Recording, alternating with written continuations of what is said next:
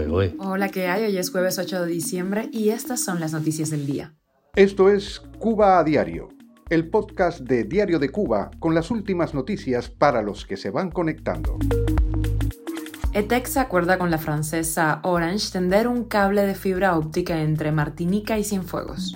Tras la destitución de Castillo en Perú, Dina Boluarte, vicepresidenta del país, jura como nueva mandataria. Ana Belén Montes, la principal espía del castrismo detenida por Estados Unidos, será liberada en pocas semanas. Y Cuba acusa a Estados Unidos de obstaculizar su presencia en el clásico de béisbol. Esto es Cuba a Diario, el podcast noticioso de Diario de Cuba.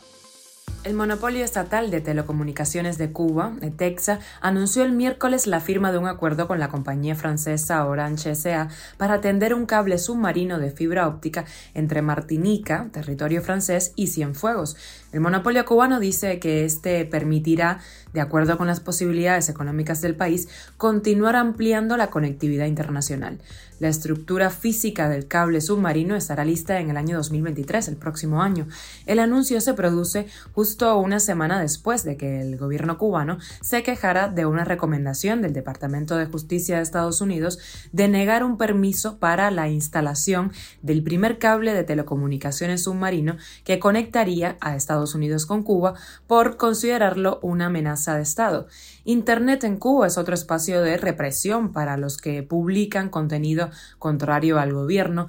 También, recordemos, es cortado de forma selectiva a activistas, periodistas independientes y es restringido o cortado totalmente durante las protestas. Cuba a diario. En Perú, nueva presidenta Dina Boluarte Segarra, una abogada de 60 años que se convirtió en 2021 en la primera vicepresidenta del país, fue designada por el Congreso como la nueva primera mandataria tras la destitución, recordemos, de Pedro Castillo. La causa que dio el Congreso para destituir a Castillo fue la permanente incapacidad moral del mandatario que fue detenido en la tarde de ayer y trasladado a la comisaría. Esto sucedió poco antes de que Castillo intentara la disolución del Congreso.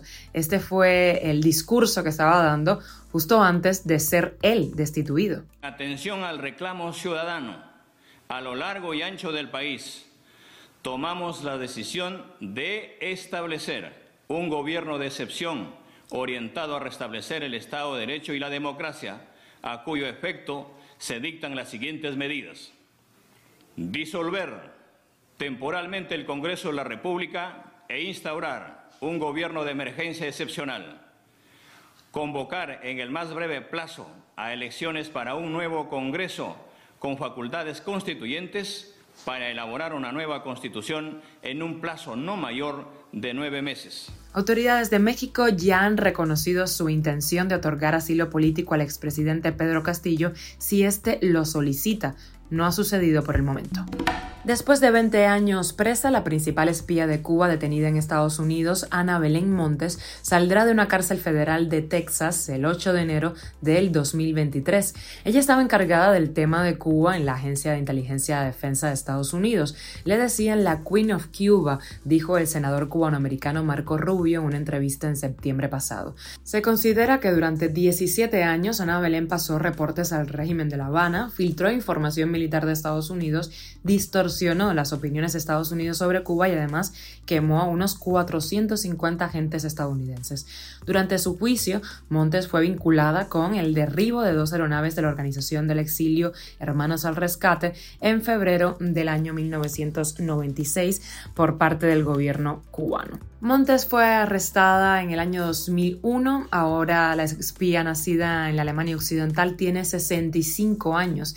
El escritor y es cazador de espías de la Agencia de Inteligencia de Defensa de Estados Unidos, Chris Simons, dijo que ojalá hubiera pasado más tiempo en la cárcel y que jamás había conocido a alguien tan despiadado. Cuba a diario. Y una de deporte o de política, no se sabe. La Federación Cubana de Béisbol acusó este miércoles a Estados Unidos de obstaculizar su presencia en el Clásico Mundial, programado, recordemos, para marzo del año 2023. El presidente de la Federación Cubana de Béisbol, Juan Reinaldo, afirmó en un comunicado que no ha obtenido aún los permisos individuales para que los peloteros cubanos de las grandes ligas que confirmaron su interés puedan integrar el equipo Cuba. Andy Ibáñez y Joan López son algunos de los cubanos que confirmaron su presencia en el equipo cubano al clásico. El gobierno cubano, en fin, se queja de discriminación en el trato. Y con la extra viajamos a Santiago de Cuba porque ahí el Servicio Sismológico Nacional registró ayer en la madrugada, en apenas una hora, tres movimientos perceptibles de tierra, tres sismos. Luego, a las 11 de la mañana, una cuarta sacudida llegó de magnitud 3,2 y se volvieron a prender las alarmas. De acuerdo con el reporte oficial, por el momento no se reportan daños materiales ni lesionados. Con esos reportes suman 13 los sismos perceptibles en Cuba durante el año. Esto es Cuba a Diario, el podcast noticioso de Diario de Cuba, dirigido por Wendy Lascano y producido por Raiza Fernández. Gracias por informarte en Cuba Cuba Diario. Hoy sale entrevista nueva ahí en la página de Diario de Cuba. Les adelanto que es un músico que conocía muy bien a Pablo Milanés, ahí se los dejo. Recuerdo que estamos de lunes a viernes contigo en Spotify, Apple Podcast y Google Podcast, Telegram y también síguenos en nuestras redes sociales que por ahí te escuchamos. Yo soy Wendy Lascano y te mando un beso enorme.